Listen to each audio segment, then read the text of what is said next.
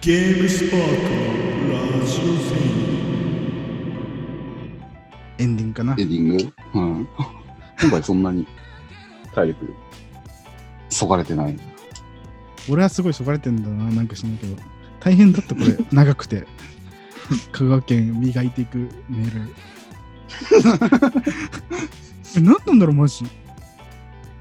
どういう心境で書いたんだろうな、これいやもう今までのやつ全部そうですよ。どういう心境で書いたんだろうって思ってたよ。でも今までのはなんか、一応何かある、元というか。ああ、なんか、ある話？うんうん。まん完全に口頭向け香川県を磨くとモンスターボールになっちゃうやつ酔っ払って書いてるからやっぱおかしい おかしいことになってるじゃあエンディングえーエンディングですエンディングですでいいのかな？どうでしたか？今週なんかやっぱ1週間しか空いてないのもあって薄気味だったり内容がそうね。趣味会みたいなことを言ってたけど、結構なんか薄まってしまいましたね。なんか、うん。どこまで話していいのか問題っていうのがちょっと生まれるな。なんか話してるときすげえよぎってしまう。ああ。音楽の話とかしてるときに。うん。ああ、はいはいはいはいはい。確かにね、その事前の前提知識みたいなのはバラバラそれこそなんか今っすもんね回、なんか今回結構、何の配慮もなしにいきなりカニエ・ウエストって言ってみたり、ねうんうんうんカニエ・ウエスト知らない人も結構いますからね、世の中に。そんないますかね日本ではだって、すごい知名度がある存在ってわけでもないんじゃないですか？そっあでもね、ごくまれにゲームスパークでもカニエ・ウェストの記事出しますよ。ごくまれってほんとまれだけど。カニエがなんか、ゲームのタイトルのアルバムみたいなのを作ろうとしてた時があったからね。あ、そうそうそうそう。それもあったし、あとゲームを出すっていう話がそもそもあったはず。うん。あの人なんかわかんない、そういうことばっか言ってるからね。そうそうそう。そういうことばっか言ってるっていう話なんです。うん。あと、小島監督に会いたがってる話とかもあったし、会えばいいじゃん。会えるでしょ。うん。カニエのこともツイッ。ターでなんか会おうみたいな。ああ、過去うんカニエ・ウエストと見出しにつく記事、ゲームスパーク十数年の歴史の中でうん。8本です。えー、け でも結構あるな、カニエの人って。でも、ちなみにスヌープドッグは6本で。あーでも、みんなカニエの人って何してる人かもよく分かってないんじゃないのかな？どうなのやっぱりエミネムとかの方が有名なんですかね？日本だと。まあ、やっぱ8マイルがありますからね、エミネムは。うんカニエ・ウエストはね、やっぱなんか、ダサいジャージで JG に会いに行った話とか、すぐに浮かんでくるけど、でもそそそうじゃない人がほとんどだからな。カニエ・ウェストも。JZ はどんぐらいあるの？JG はあんまゲーム関係ないんじゃない？ないじゃないのかな。すごいな2009年に1本だけエミネム JG 特製ターンテーブル同梱 DJ ヒーロー DJ ヒーロー。DJ ヒーロー。リネゲードエディション発表 DJ ヒーロー。DJ ヒーローとかギターヒーロー系ってね、変でしたよね。ギターヒーロー、トム・モレロがね、ポリゴンモデルで出てくるっていう。ああボスみたいな、ステージボスみたいなのでトム・モレロが出てくる。パラッパラッパーでいうた玉ねぎ先生みたいなポジションで最高の先生。最高の先生ですけど、なんか、いわゆるギターヒーロー的なゲームに最もそぐわない奏法のギタリストなんで、確かに。できない。できない。うんあ JZ はいないな今いろいろ見せたんですけど、エミネムは最新アルバムにキングダムハーツをサンプリングした曲が収録されてたっていう2018年9月の時のニュース。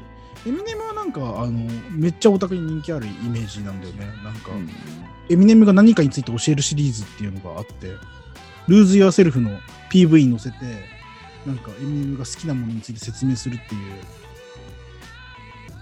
う、なんだろう、動画みたいなのが結構あります。エミネムの記事はコメントも結構ついてました。やっぱだからファンが多いんじゃないかな、エミネムって。うん。あと使ってたのがそもそも宇多田ヒカルの曲だったっていうのもありますね。あ、キングダムハーツの曲っていうか、宇多田ヒカルの曲ね。そうそうそうそう。うんうんうんえー、やっぱだからやっぱ知っといた方がね、面白いとは思うんですよ、カニエ・ウエストっていうのがね、どんな人なのかとか。うんただそれやりだすとマジきりなくて。うん、なんか勉強してね、わざわざちょっとゲームのこと詳しく知りたいからカニエ・ウエストのこと調べようみたいなのってちょっとナンセンスだよね。遠すぎる勉強としては。それはそうかもしれない。うんうんなんで、まあ、やっぱ、おのおのやっぱ趣味の範囲でやっていっていただくしかないですね。という。カニエウエストね。E3 にも来てたか。まあ、だから、このラジオ全員では、えっと、いつもね、我々がみんなが曲を読ん、えっと、1曲ずつ選んだりするようにしてるんですけど、なんかそういうので、なんかちょっと風通しがいいような感じのものをね、選ぼうというね、風通し。うん。気持ちがあります。なんかいろんなものに触れてほしいから、みんなには。うん。なんかそんな知らんしじゃなくて、ちょっとね、いろいろなこと知ってた方がおもろいよっていうことをね、言いたいゲームをやるにしてもね。ただ、うんうんそれを知るために勉強とかナンセンスだから、楽しくやりたやった方がいいよねっていう。うん。なんか、スッと入ってくるようなのが一番いいですね。うんうんうんうん。うん。だからね、そういうことの点。すっと入ってくるんですかね。今日の。